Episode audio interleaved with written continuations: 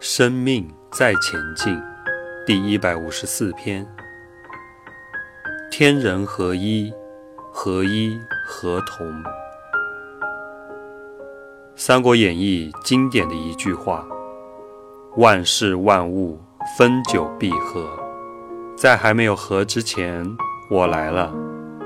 就像蔡老师说的，有些都是过去历史的痕迹，但是人们需要和谐，合一合同，就像我们要和天地万物合一，与大自然合一，天人合一，这是中华文化很重要的底蕴。所以人有什么好分的呢？中华难生，正法难闻，过了这个村，没有这个店。难得这辈子你有这么殊胜的法缘。我说过，所有的法都在众生上面，我们是没有剧本的演出。今天所说的法和昨天所说的法和所发生的都有剧本演出吗？可能只是回放，只是进程反过来了，从古装演到时装，演到太空装，不断的在修正、调整、变化。我们身上有可能有一年前恐龙身上的细胞分子，上一年前的恐龙死了之后，好几亿年前的三叶虫死了之后，这个细胞分解了之后，融入整个大自然、土壤、植物里面，然后被我们吃掉了，又合成了我们的细胞。我们的身上说不定会有佛陀的分子，那么我们可能也有当初孔子身上的身体结构的分子、原子，我们也有耶稣身上的分子、原子，说不定还有毛主席的。那么你有，我也有，我们都有。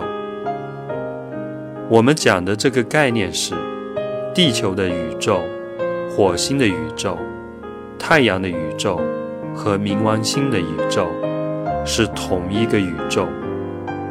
佛家讲人人皆具如来藏，终必成佛，也就是每个人都有佛性，我们把它换个名词叫做空性。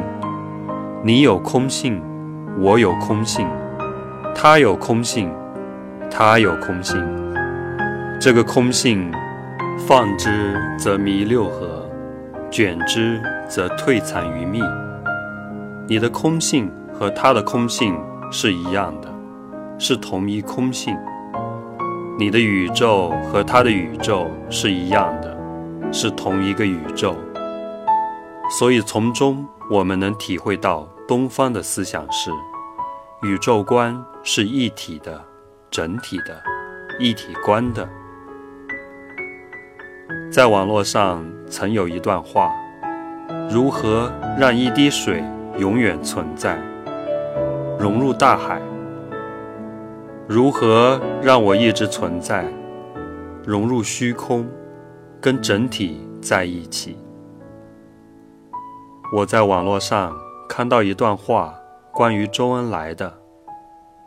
小时候，魏校长问周恩来为何而读书，周恩来说，为中华之崛起而读书。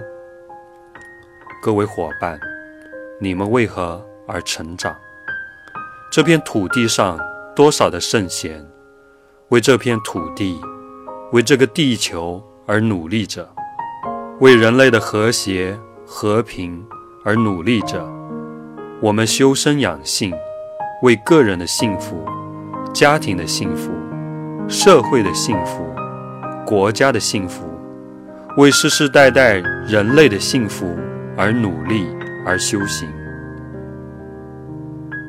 无边的放大，透过这样的思维，我们慢慢的会觉得我们都是一家人。有时候我总是觉得很多伙伴比自己的兄弟姐妹还要亲，那是心灵家族。如果你有一种与生俱来想要寻找心灵伙伴的渴望，那你绝对不是这个空间来的，你是来自于另外的空间来的。如果有比地球文明先进数万年的文明来到这个时空，你能够想象一个高我们数万年文明的人，他用什么来安顿他的身心？